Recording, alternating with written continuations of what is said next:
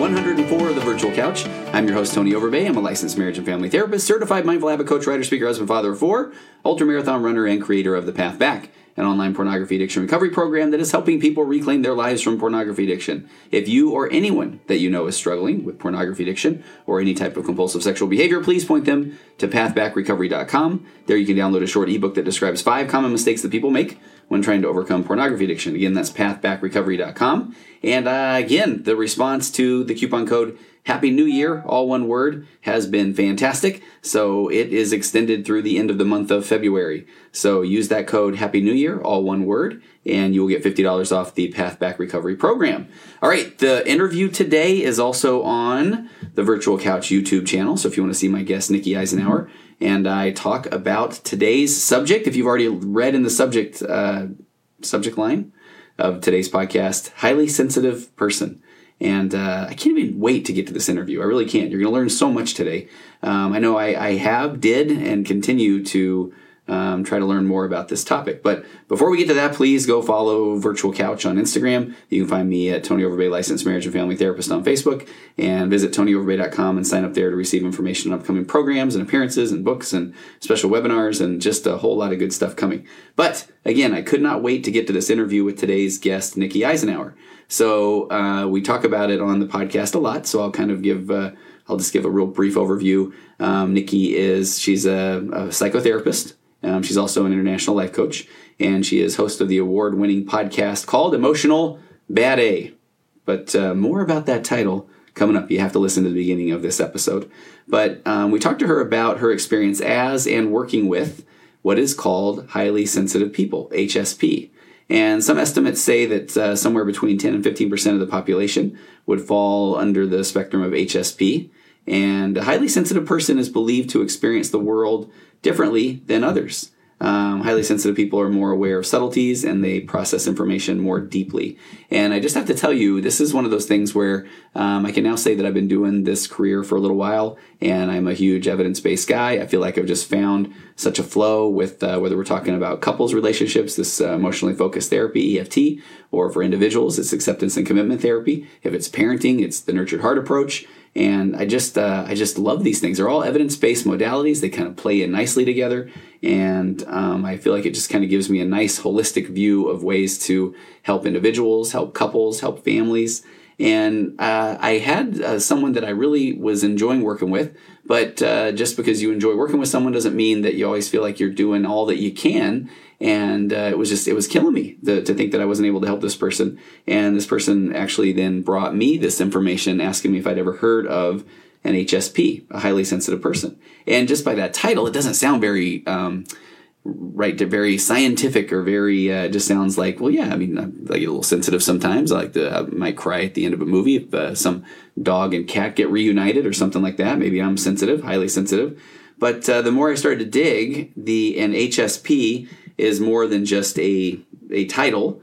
Um, there's a lot more under the surface. So what it first led me to was just a quick deep dive. If you do a, a Google um, search, one of the first things I found was uh, hsperson.com. And let me just read a little bit about what hsperson.com says, and then I want to get to this interview with Nikki. But uh, just kind of says, is this you? Are you easily overwhelmed by such things as bright lights, strong smells, coarse fabrics, sirens nearby? Do you get rattled when you have a lot to do in a short amount of time? Do you make a point of avoiding violent movies and TV shows? Do you need to withdraw during busy days into bed or a darkened room or some other place where you can have privacy and relief from the situation? Do you make it a high priority to arrange your life um, to avoid upsetting or overwhelming situations?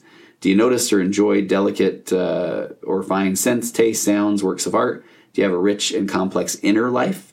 Um, as a child, were your parents or teachers, uh, did they often see you as sensitive or shy? Um, then uh, on the website, uh, this is Elaine Aron. She says, Dear highly sensitive person, or anybody raising a highly sensitive child, which she calls an HSC. She says, I'm Elaine Aron. I began researching highly, high sensitivity in 1991 and continue to do research on it now, also calling it sensory processing sensitivity, or SPS, the trait's scientific term.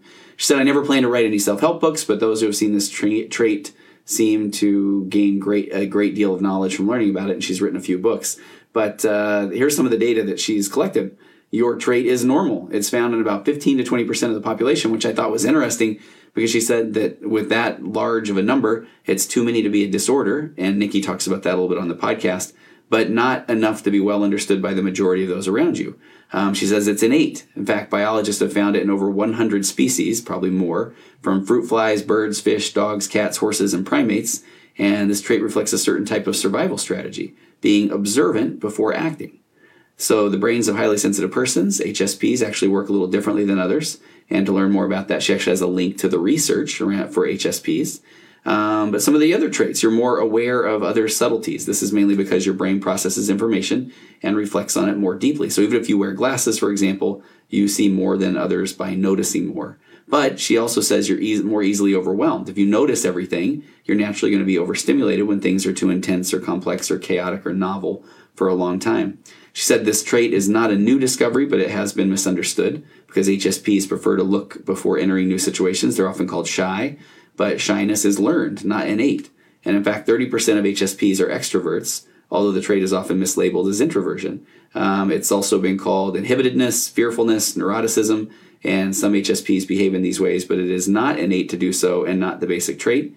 And uh, I thought this was an interesting thing that Elaine mentioned as well. Sensitivity is valued differently in different cultures. In cultures where in cultures where it's not valued, HSPs tend to have low self-esteem. They're told don't be so sensitive, so that they start to feel abnormal. So she says, though, you are definitely not alone. For example, tens of thousands of people um, have subscribed to a newsletter she has called The Comfort Zone. And uh, so you can check that out on her site, hsperson.com. But uh, my guest today, um, Nikki Eisenhauer, and uh, we'll talk about the plugs. I'll have the links on the show notes, that sort of thing. Nikki has programs. Um, she has an incredible podcast with hundreds of episodes.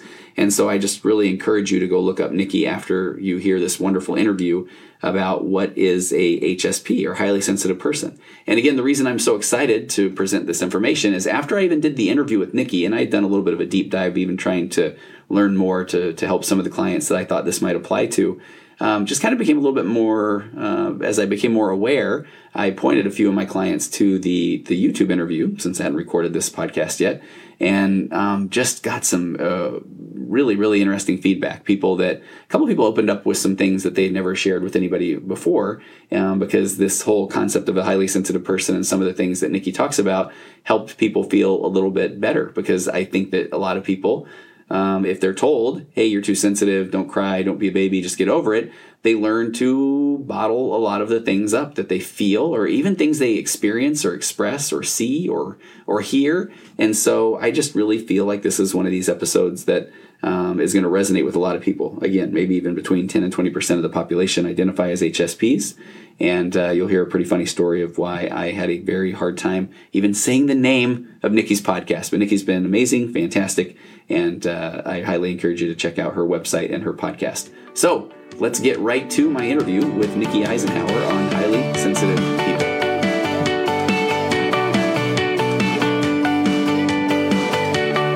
Um, but my guest is uh, Nikki Eisenhauer. Now, Nikki, I can't even.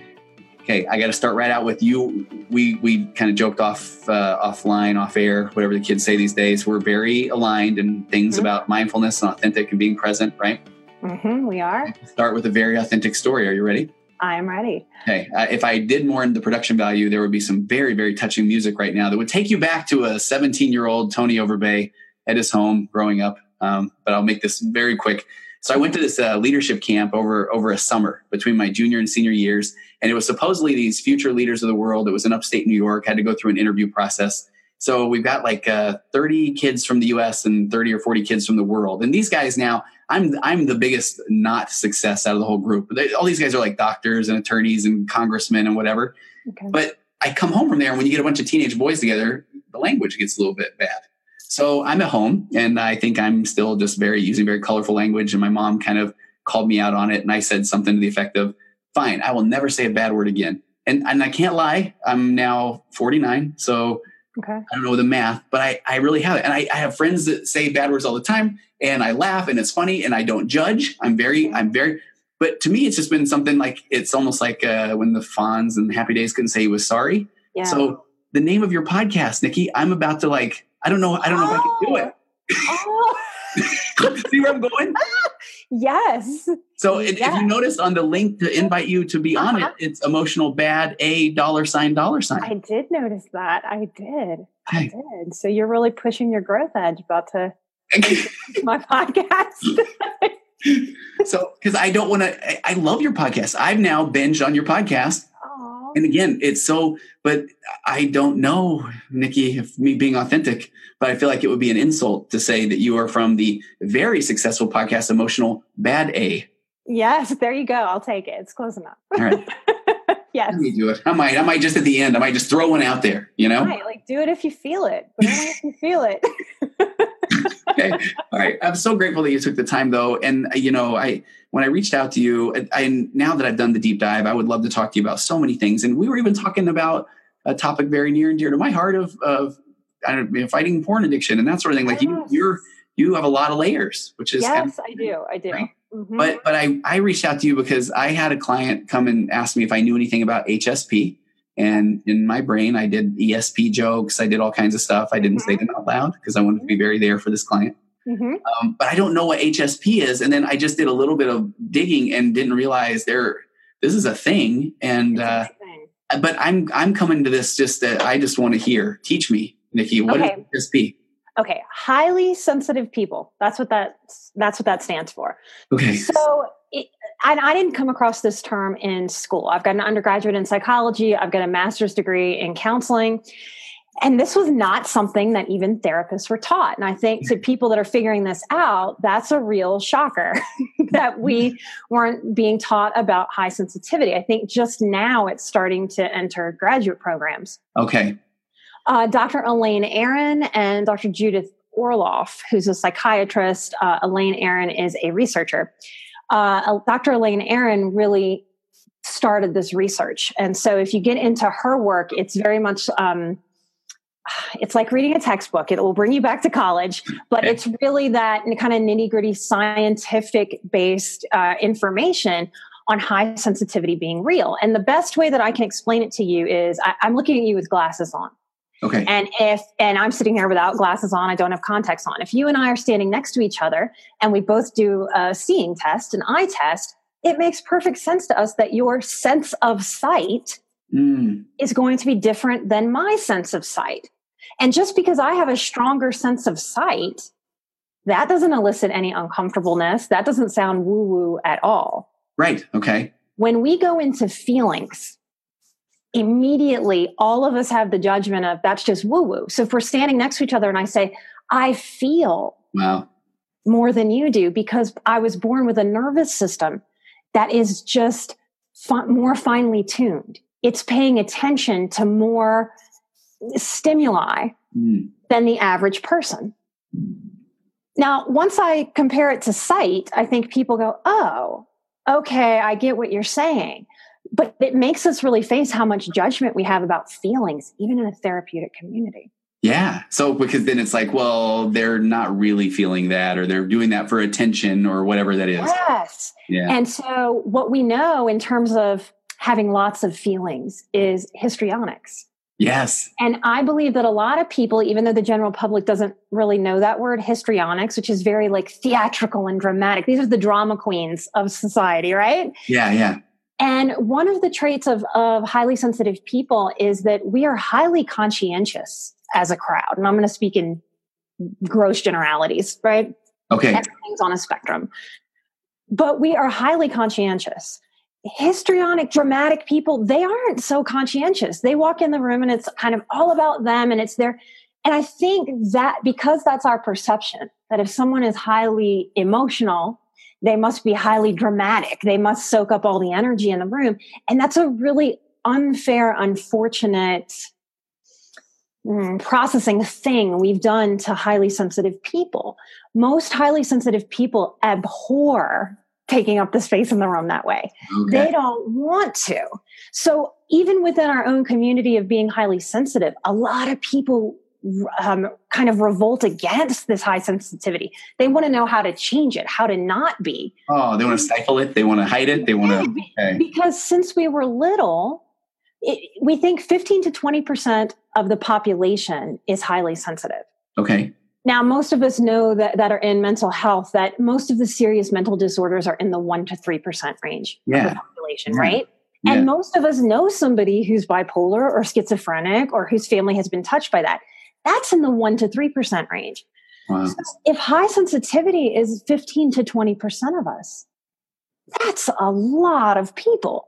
Yeah. But it also means for us that 85% of the population to 80% has given me feedback my entire life based on how they process. And there's there, there's there comes that uh, fixing and judgment statements. What's wrong with me? I right? yeah. Why are you tearing up at this sunset, Nikki? Because I can be in a store and the smile of a child that just mm-hmm. looks at me and connects can make me just a little teary. It, it fills my heart up, and I can I feel that as I move through. And if wow. we path, if we pathologize that, it's really easy to see me tearing up at a sunset and maybe go, my goodness, Nikki, that's the third time you've teared up today. Get a mood stabilizer. Right. In this pill heavy culture that we have. Yeah. And and I think because we do, don't teach all throughout our elementary school and high school education about emotional development, emotional intelligence. What happens when I'm having my feelings is that the person next to me has no real script for how to be with someone who's having their feelings. I want to. Okay, so is this an okay time to even? And I did. I was so anxious to jump into HSP. Tell me what. So is this the story of your life? I mean, tell me about when did you did you kind of feel uh, something different or the, the more Always. Emotion? Okay. Always from being a small, a, a, very small child. Highly sensitive people are observers, so I can look back at my own life. Um, a few years into being a clinician, let's see, I started doing, being a therapist in 2007. Mm. Um, a few years in, this high sensitivity thing started hitting me. And just like all of you who are out there listening, going, oh my gosh, this might be the thing that I am, or, or therapists who are realizing, oh, this is these are this is why some of my clients hit some of these markers and I can't fight, quite figure out yeah. why they're in the same category. You may connect some dots by hearing me talk today. Um, oh shoot, I lost my train of thought. Where oh, just when you were young, and yeah, when did it kind of oh. connect with you? When did you feel it? So I, I, could start to look back and realize that even at three and four years old, um, I would very much observe my giant Catholic family. Okay. Very much observe them for football games and such. And I, I can remember sitting back at about four, five, six, seven, eight, and just observing those games and thinking things that don't make sense for a four year old to think like really observing why are they getting excited watching this football game? Uh, I'm, I'm, from new orleans big saints fans. So yeah. watching this exuberance of emotion and anger and joy and expression that wasn't necessarily typical in how we related to each other but then this game could be on and all this emotion could come out. So looking back i can see all right that's definitely how a highly sensitive kid processes that moment. I couldn't be in that moment with them. I yeah. stood back and observed it. So we're little observers kind of from the word go. So do you feel like then that carried through high school, middle school? I mean, were you always the the person that was kind of sitting back and watching? Always observing, um, but always feeling really raw. I grew up in a very dysfunctional family. Okay. Um, my parents split up with just one of those kind of awful War of the Roses type divorces. Mm-hmm and that was dragged out a very long time. Um, I so I felt a lot of attachment wounding. I had night terrors. So I also started working with therapists very, very young. And I realized looking back that the more sensitive therapists, they had a feeling connection with me mm. that transcended words, you know, or what we talked about, especially the difference, you know, talking to children in therapy versus adults. It's more yeah. playful and light. Uh, but I could just see like this progression. Um, and in trying to heal myself over those years, seeing therapists as a young girl, I felt very pathologized and misunderstood. Okay. And the more that I was misunderstood by therapists that I am very critical of our profession. Are like you? as much as we do very good, very, very good work for a lot of people, I think we also miss a lot and don't really know as a tribe how to step into what we don't know. And that creates a lot of hardship. So this I, I gotta tell you, this is we we this is we got to do a whole episode on this, Nikki, because that I, I totally agree because I feel like sometimes, especially going back to that, the world of addiction, or and, and when someone is yeah. kind of throwing a lot of judgment yes. same on somebody, which only fuels an addiction, and then you know somebody yes. for help and they leave feeling worse.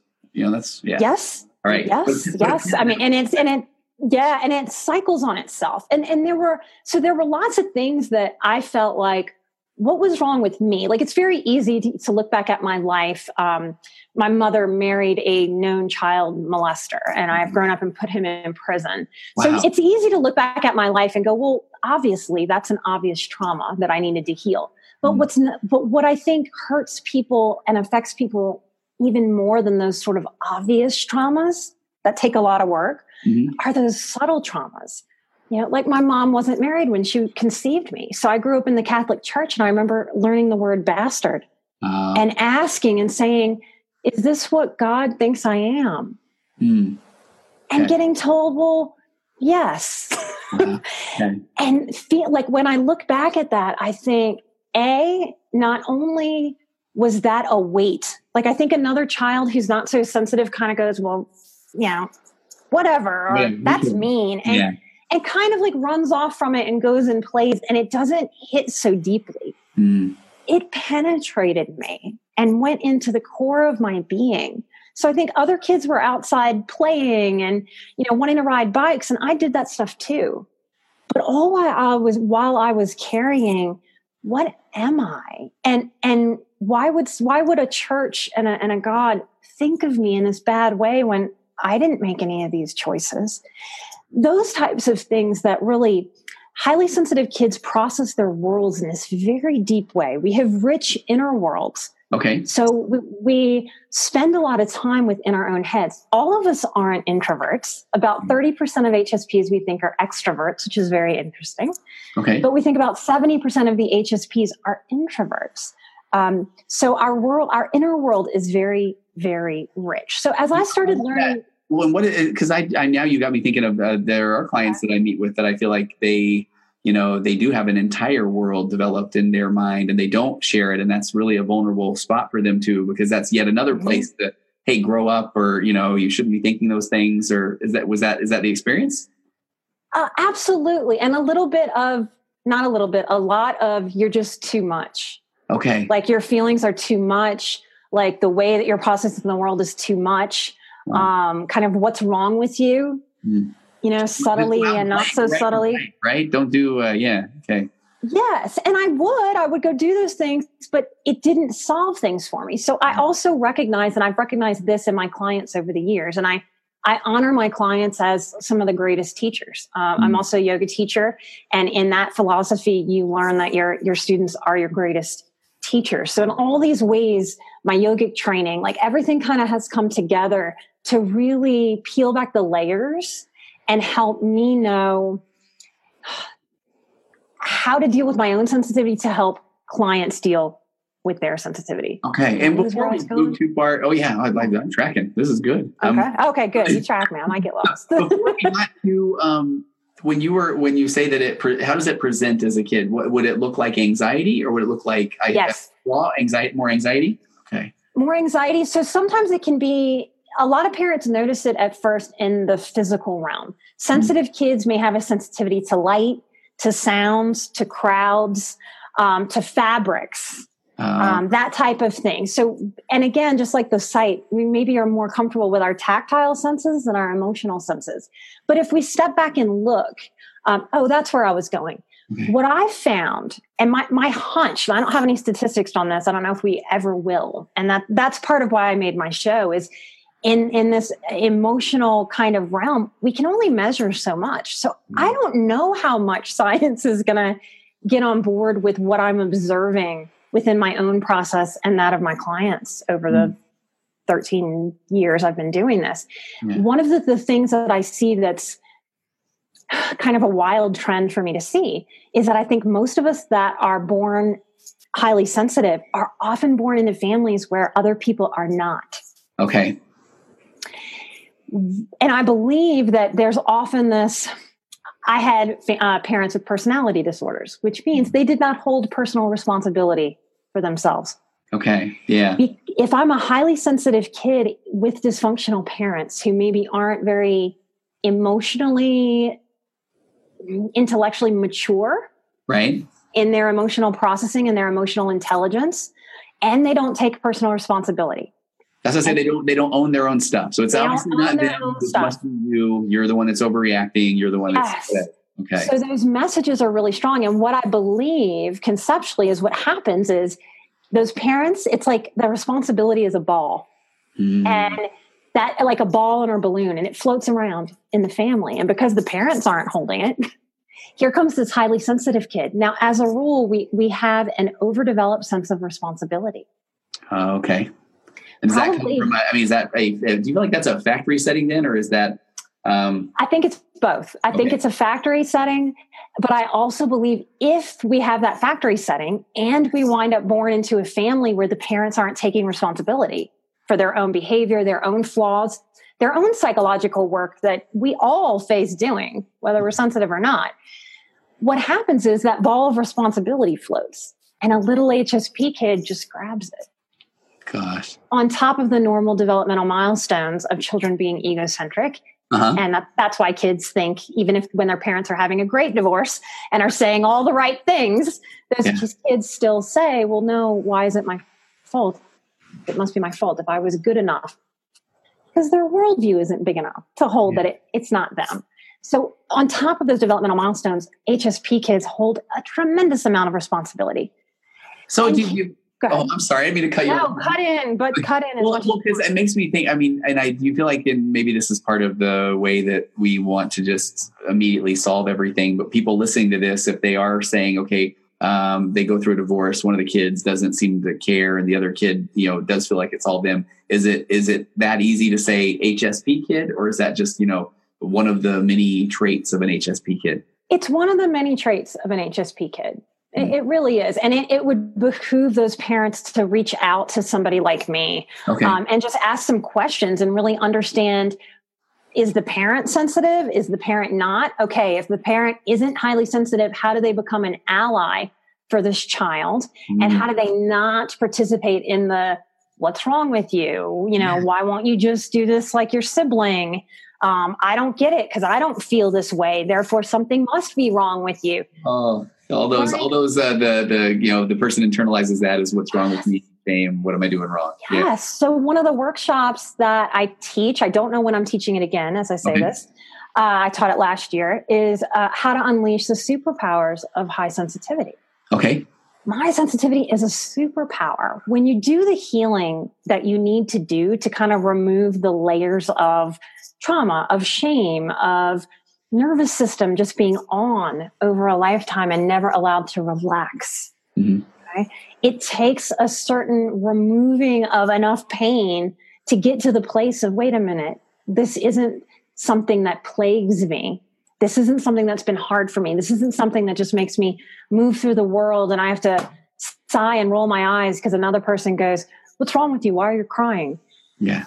Figuring out that this this is truly a superpower. I believe that highly sensitive people are true leaders okay. in the How world. So? Yeah. In what way?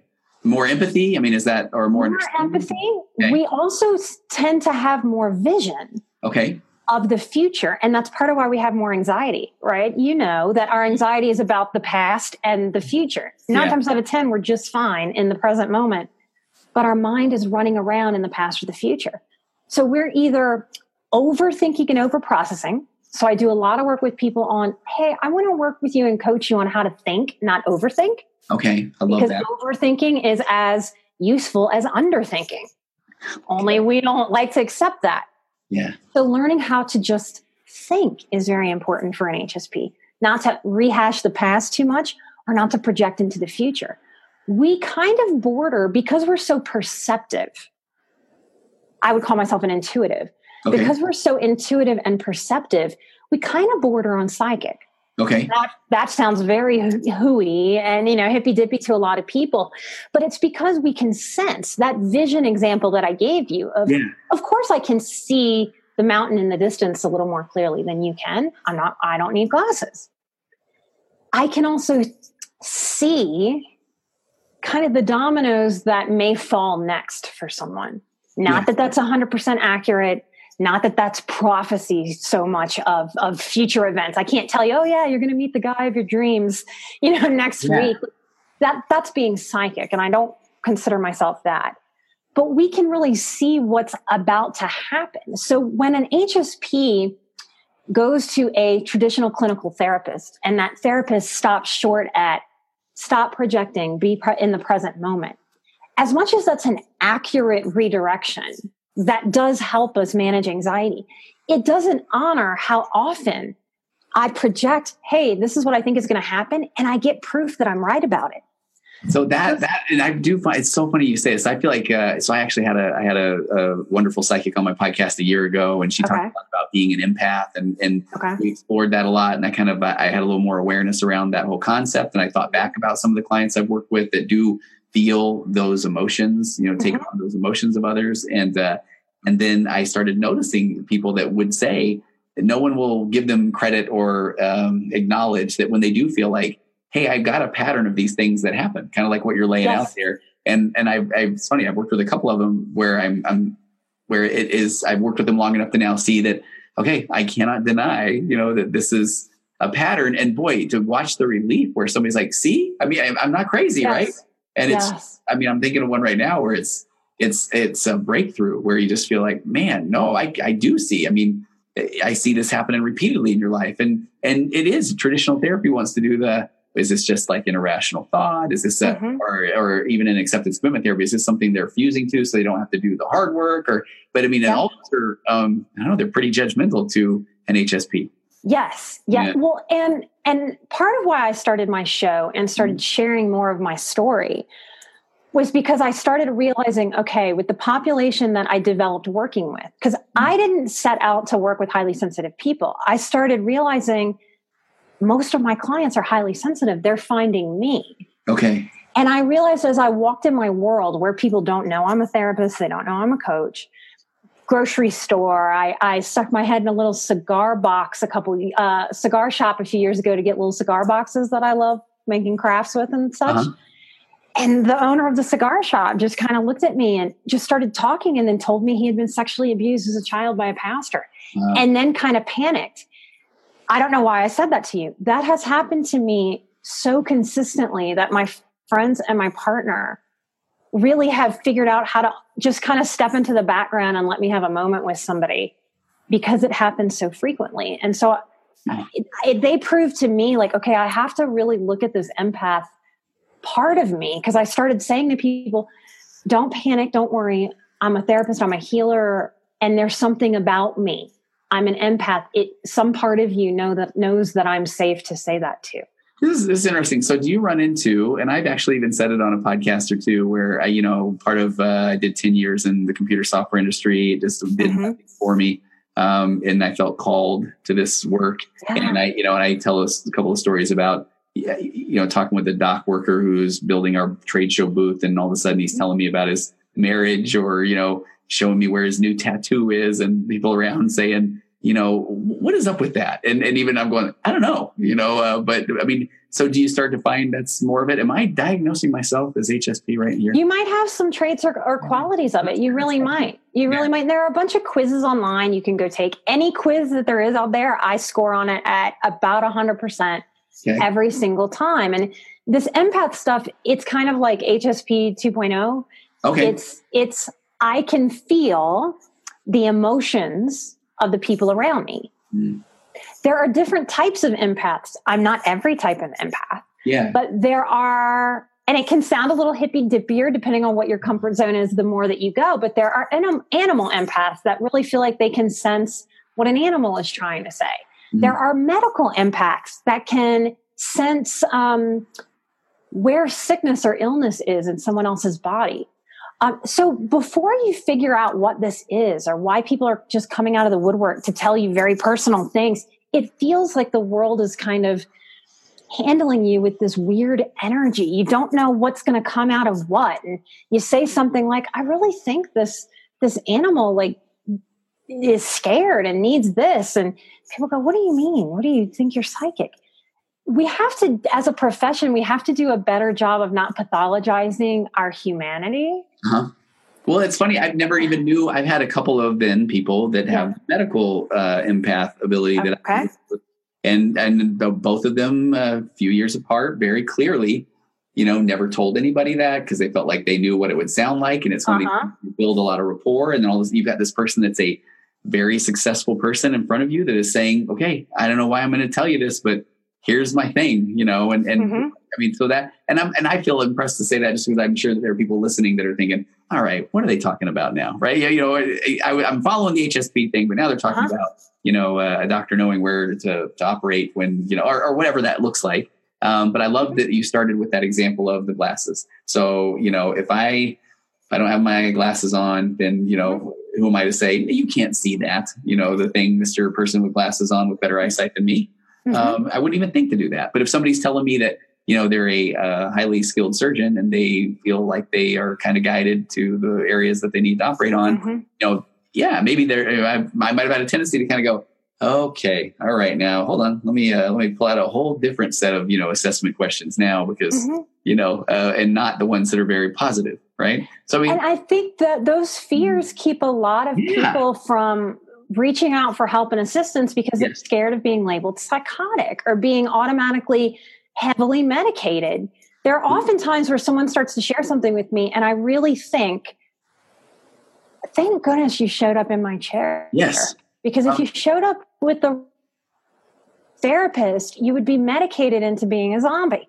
Yeah. And that that's really dangerous. And you know, you and I talked about both being addiction specialists. Uh, yeah. I did addiction in my early career and part of how this HSP stuff was forming at the time when I didn't have the language was I would know in addiction if someone would leave treatment, I, I had the sense of knowing this person will be okay. Even though they didn't hit all this criteria that my treatment team thinks that they should tr- they should hit before they leave, I would know this person's going to be okay. Even if they have some slips and mm-hmm. some relapses, I know they're going to be okay. And with other people, I would think this person is not going to be okay. And I would even have the thought, this person is going to die every now and mm. then.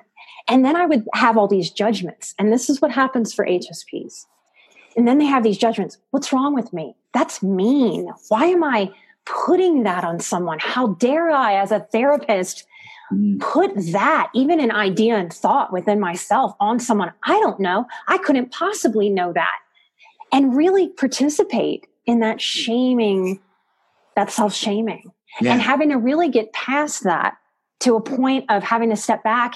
And because of my profession, and this is what I think the average HSP person isn't getting unless they're in a, this field or some of my hairstylists figured out because they see people a lot like we do, hour to hour, back to back. And what that gives us is this great big experiment. Mm-hmm. We're not taking notes on it. We're not documenting it in every way that a scientific experiment goes down. But we are having person after person after person come in and give feedback. Um, and that's a very interesting perspective. And so I would have people tell me like the same thing, like four people out of seeing five people in a day would come in and tell me things on the same exact topic in the same exact way without knowing each other. And I thought, what is going on here? And am I the common thread? In my early addiction work, what got validated for me as a newbie kind of baby green therapist. Um, and i was a therapist in i'm from new orleans. So i was finishing school. I was in the middle of my graduate program right when katrina hit. Wow. so i went i went back to new orleans um, before the end of that year and was really part of becoming a therapist during that aftermath. Um, mm-hmm. so i really like baptism by fire yeah. um, you know to get into this field. So when you get into this as a healer or as an HSP, you're using all this sort of experimental knowledge to prove to yourself what's going on and what isn't crazy and what you have to face as real. And I, I think because I've been sort of on the other side of the chair mm-hmm. as a therapist since I was a small child, I, I, like to joke I've done more therapy than anyone in the world, which it can't possibly be completely true, but I've got to be up there in the top 10%. Nice.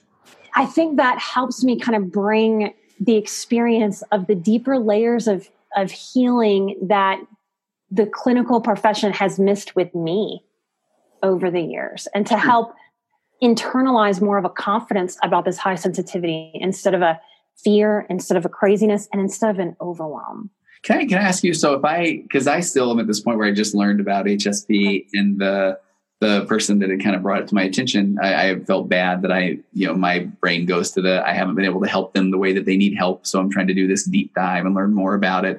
When you get someone who comes to you and they haven't had anyone who has understood what HSP is, what do you what what do you do? What do you tell them? How do you start? I mean, is it more? I know there's got to be a lot of validation and empathy there, but mm-hmm. are there things that someone can do to start to make their world? Because I've read online stuff about they they can. It's okay to have more downtime. It's you know, or what are some of the things? It is that that um, really a lot of radical understanding about who you are. So okay. the first thing I want to help an HSP do is stop fighting their natural sensitivity. Okay. You can't turn it off. You know, like my hair is wavy. You know, my skin is this complexion. You know, I'm looking at you. You've lost your hair. You know, there's certain things we we just 15 years. right there. my partner doesn't have any hair either.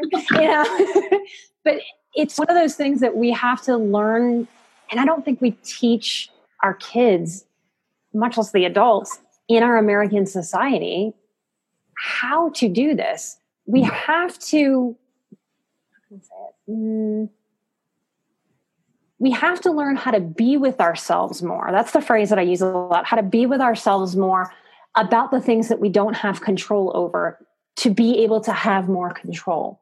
I will quote the great uh, uh, Nikki Eisenhauer right here off of her website. Where and I love this. I, I, put down in my notes. You said, you know, we let go of what doesn't serve us to, to heal old wounds. We find our voice guilt free.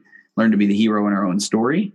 Um, embrace guerrilla self care. Laugh with lightness of the self development path. I mean, basically that whole just being you, being real, being yes. more accepting. Um, yes. The shed the the the shoulds. I should be doing yes. that. Right. Yes. Okay. Yes. Yeah. So a lot of HSPs who show up with anxiety and depression, it's because they felt like weird aliens mm. in their own world for so long. So what I want to offer them is to a lot of normalization. Um, we also tend to feel a big, a high sense of integrity that comes along with our high sensitivity. Um, I just listened to your episode about quitting.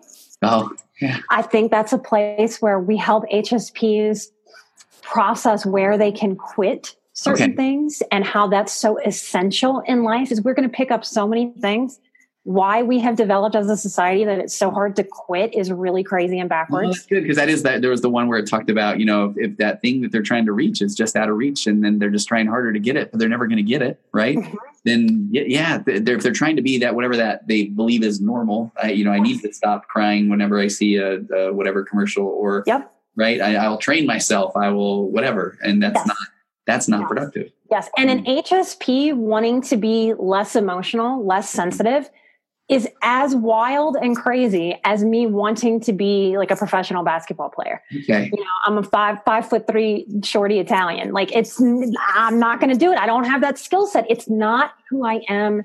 It's not who I was put on the earth to be. Those are not the gifts that I have to serve with. There's a, a, note for yet another episode. We got to do the old "you uh-huh. can be anything you want to be." Right. That's the episode. That's what I always say. If you're like a five foot, you know, I always say five two, you know, 400 pound, uh, 60 year old guy who says, you know what, I'm I'm going to do it. I'm going to the NBA because I read everywhere. I, you know, you can do whatever you want to do. And I, and I know, right? I feel bad yep. saying, right, there's another topic we'll cover, but I love it. That brought me so much depression as a mm-hmm. young woman because I really, I grew up hearing that so much and then realizing I want, so I wanted to be a doctor and deliver babies. And then I realized oh, I come from a family that has n- no money for college. Mm. I could not do that. I could not get into those schools and support my life and do that. So I had a real existential crisis about this whole you can do whatever you want. No, you cannot. And that's actually a gift. It's empowering. Yeah. It is empowering. So yeah, that's part of what I help HSPs with. And I think I all it. therapists and coaches need to help sensitive people with is getting to a real place of acceptance, mm-hmm. maybe even having to grieve that nope, you have carried around this expectation that one day, one day you can just be less emotional, that you have thought that is the goal, and that's not your goal anymore. So that's yeah, exactly liberating. That's that is freeing. Then I can cry at all the commercials I want. Right, mm-hmm. I want to own it. You yeah. can. And that's why I think we're leaders. So, mm-hmm. what I've learned to do in my world and model and coach others into doing is if I'm in that, that coffee shop getting a coffee mm-hmm. and somebody's sweet little cherub baby. I, so I am very connected. I'm not a mother. I am mm-hmm. not planning to have children, but I'm very connected to children. So I believe part of my calling is to do this work to help empower parents to be more present, oh, emotionally that. aware parents for their children. And in that way, that's how I get to serve my mothering energy that I was born with. Yeah. And I have learned to be peaceful with that and happy with that, even though my whole expectation of my life was I would be someone with about six kids. Mm. So learning how to go with the flow as an HSP and do what you need to do for yourself as you figure out what you need to do. That idea of me being someone with a lot of kids, that fit the morals and values and beliefs that I was raised with. Sure. Yeah. It didn't, it does not fit what I need in terms of the amount of quiet that I need in my life to feel grounded. Mm, okay. The amount of control that I need over my physical space and to know like what's going to happen in my day and to have a reasonable mm, plan with my day. So that's part of what informed that decision for me. So we really want to be able to draw HSPs out to, to, to meet themselves in this crazy chaotic world understand that the crazy, chaotic overwhelm isn't coming from within themselves. It's coming from these crazy go, go, go, go, go, more, more, more, more, more. Nothing's ever good enough. Answer your phone from your corporate job at 6 a.m. on Sunday. Expectations. Yeah. When I'm out in the world and I get emotional, okay, I have learned to do this. I've never, ever, ever would have wanted to learn to do this, but I have accepted that okay, this is me accepting who I really am in this world. And I refuse to fight who I am anymore.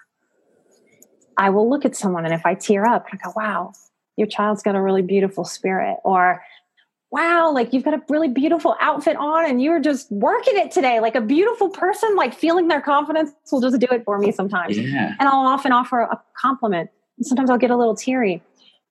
And I'll just say, don't mind me. I'm I'm a tearful person, but I'm also really strong. Okay. And they they stop and they often kind of look because that's like a weird thing that they've heard together. Like, wait, strength and tears at the same time. That's not what I've been taught about this. And what I realize is that person, once they digest it over a fraction of a second, they sit with it a second. Mm. And they go, oh, okay. And they meet me with a different energy. Why? Because I met myself with a different energy. And what most, most HSPs are doing is they're walking through their world apologizing constantly. Yes. I'm sorry I'm so emotional. I'm sorry I see the world differently than you do. I'm sorry I see the pain in the world. I'm sorry SPCA commercials break my heart. I'm sorry that I can't just watch that horrific, vile movie with you and be comfortable. Mm. I'm sorry, I'm sorry, I'm sorry. We have to stop it. Yeah. And we have to own that it's our job to paint the stage for people. And when we're painting the stage for people with a, I'm sorry, I'm a problem. Yeah. This is a problem. They're going to meet us in that and go, yeah, okay, it's a problem. When I step up for myself and say, this is how I am, and this is actually a display of strength. Yeah, so I'm just I'm I'm not I'm owning it. I'm not going to do that. I'm not going to see and, it, right? Yes, and so healers really, I believe that's the task there is to help people step more fully into that.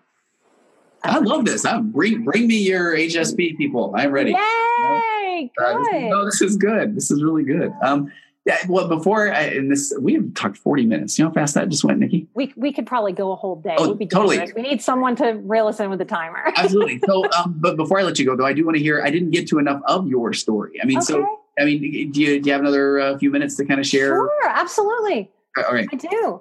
Okay. So when, when you, so you didn't you said you didn't really have this awareness of, of what that you are were an hsp mm-hmm. or that there was a thing for it until you were in your practice you were doing the work i was working in addiction work what started to to make me realize all right i have some kind of perception ability uh-huh. is i did i did addiction work with doctors and nurses which is a very hard uh, group of people. So again, baptism by fire during the middle of Katrina. So overwhelmed. Everyone in Louisiana was totally overwhelmed and fried trying to do that work and manage our own self-care with everyone else's.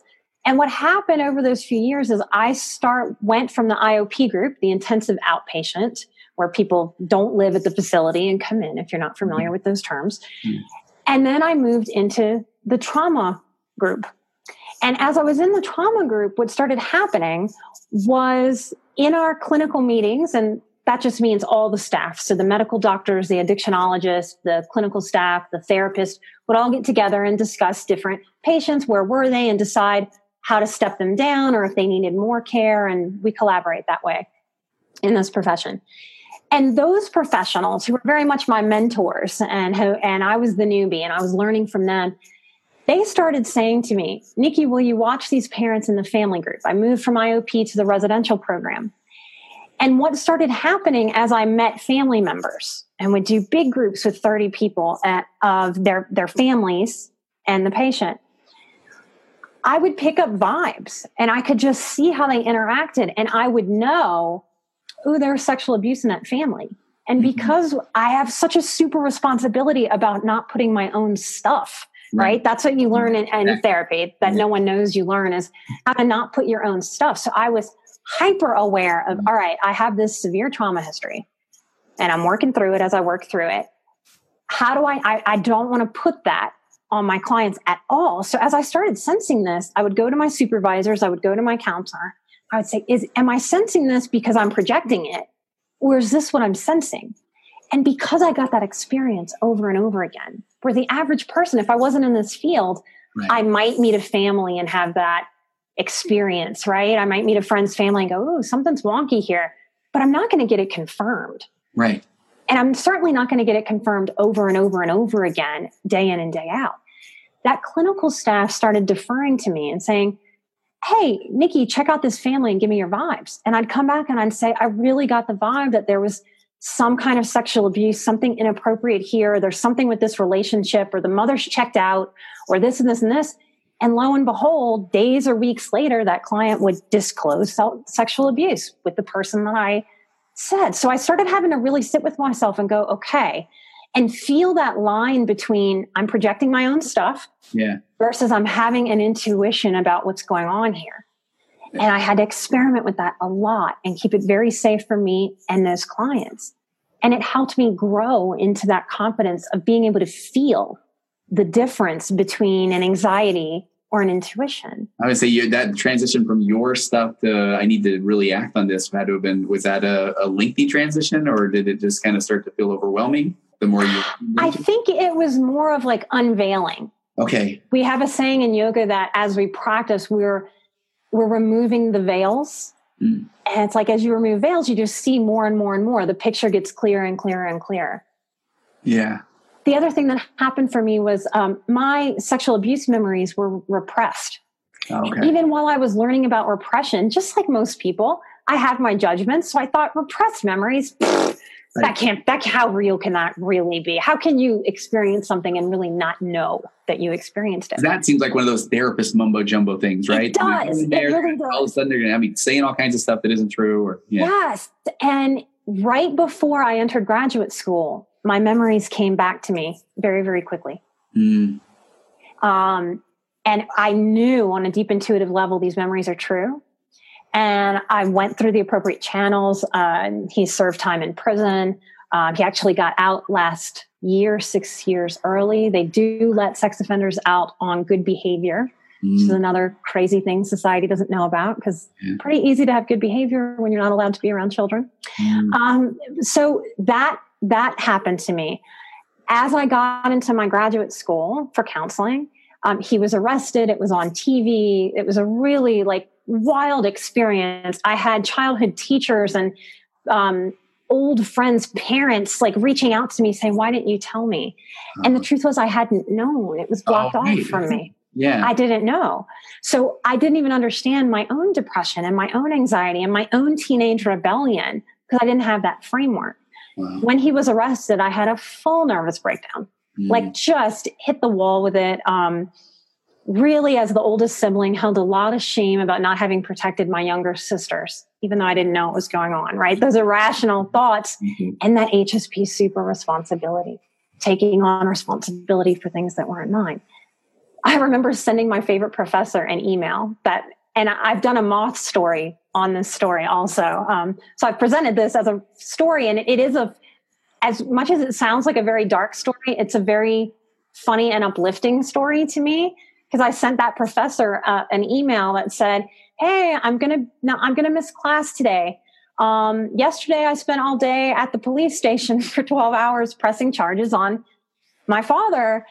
and it's going to be on the news today and i need to miss class and see the news and then i'm going to go check myself into a mental hospital because i'm losing it wow. and i told her in the email i said so i guess i have to drop out of school because obviously i'm crazy and therefore i can't be a therapist and, and, she responded back to me lovely lovely lovely dr herlihy uh, she responded back to me and she said good for you more people should take a mental health vacation go take your vacation and come back to school when you're ready. This will make you a better therapist. Oh, how how that was that a pivotal moment right there? I mean, that was you know life changing. Yeah, pivotal. And then when I went into the psych unit, um, that staff was very excited because I kind of knew the things that they were doing, so they let me read my own psych evaluation. Oh wow, yeah, and had had me participate in the clinicals and and realized like how I was an asset to the other people that were there. Um, and didn't kick up chaos and wasn't difficult like all those HSP messages. Right, right. Okay. So really, and that staff came to me really and were able to sit me down and say, Hey, your husband and your mother at the time, they are trying to master manipulate our staff. Wow. This is what's going on. And yeah. so they they really helped me. So I hope by sharing my story like with you and how I have on my yeah. own show and at the mm-hmm. moth, that people really hear that like our darkest moments they are not these big failures they are not these big shame fests they are these moments that crack us open beyond what we know we can get past and then we get past it and it gives us more wisdom than we could ever read in a book you know than we could ever pick up just because we are experiencing life and that's where our wisdom comes from and imagine imagine not having a way to tap into that or feel okay with that or yes. own that. Yes, absolutely. Absolutely. So as I moved forward in my career, I was shocked at the amount of people that I saw from incestuous homes. Mm. When I went to do the podcast, I said to a colleague of mine, I'm going to do this. I think I need to be the face of talking about incest because uh, even professionals think that if you're an incest survivor, you know, you're, we know all of the stereotypes Mm. You know, we know when we're talking about um, an, an erotic dancer, you know, we understand that that's probably in their history. We don't have that framework for people who get master's degrees. We don't have that framework for people who work high powered jobs. Yeah. We have this real lost soul idea in society. And what happens to a lot of people who grow up in dysfunction is school is the savior school is the safe place. So I think we've really underserved a huge population of people who have actually pulled themselves up by the bootstraps, but their internal life is chaotic and lost yeah. from trauma and or high sensitivity. So I think this work naming high sensitivity, being able to be more authentic as people and show that it's helping us go back to more of a model that is mentoring Okay. And I think the strong boundaries in counseling that they do make a lot of sense for a lot of populations. Yeah, but but but man, I hope that, and I'm uh, I, I'm joking now when I want to say, let me text my noon and tell him that I can't make it. Right? Are you sure? No, I'm joking. I can't. Oh, I, was like, what? I'm like talking about, I'm going to be so empathetic. And now let me just tell the person who's about to come in that. Yeah, uh, no, you can't do that. I never change. I never ever change. No, exactly. No. Um, Nikki, real quick, where do people find you? We will you do. You can find me. You can find me through emotionalbadass.com or you can find me at nikkieisenhauer.com. My last name is really kooky to spell. It has all the letters. It's like the German spelling of the uh, alphabet. Yeah. Um, so emotionalbadasses.com is the best way to kind of find me. And I will link that, even though I couldn't say it, I will link it. I will link okay. it like a champ. Cool. Um, I, and uh, you have online programs. I noticed you have a Patreon page. You have, uh, people can, can, they can get uh, live calls from you every month. I mm. do. I have a Patreon that we're growing. I would love to move that Patreon in some future goals are to make some educational videos. I love it. And you know, video creation, you know, you have a tech yeah, background. I do not. So my my partner on the podcast does that part. So we'd like to grow the Patreon and really and really get a podcast into one of those top Patreon brackets and really grow like a media company to do wellness education out of it. That's kind of the big dream goal um, to do that. And yes, I teach a boundaries course and I am doing that again next October, and yeah, doing a bunch okay. of things. Nikki Eisenhauer, what a what a joy, what a pleasure. We've got many episodes ahead of us. This is gonna be good, right? Oh, um, yes, we do, wait. and I'm gonna have you on my show. You have to come on and talk about dealing with porn addiction. I would love to do that with you. Okay, that would be great. I would I would love to. All right, I'm gonna press uh, stop. But hang on here. Okay, I wanna. Okay. All right, but uh, thank you. Uh, thanks, Nikki Eisenhauer from Emotional Bad. Compressed emotions flying past past our heads and out the other end. The pressures of the daily grind, it's wonderful. Elastic waste and rubber ghost are floating past the midnight hour. They push aside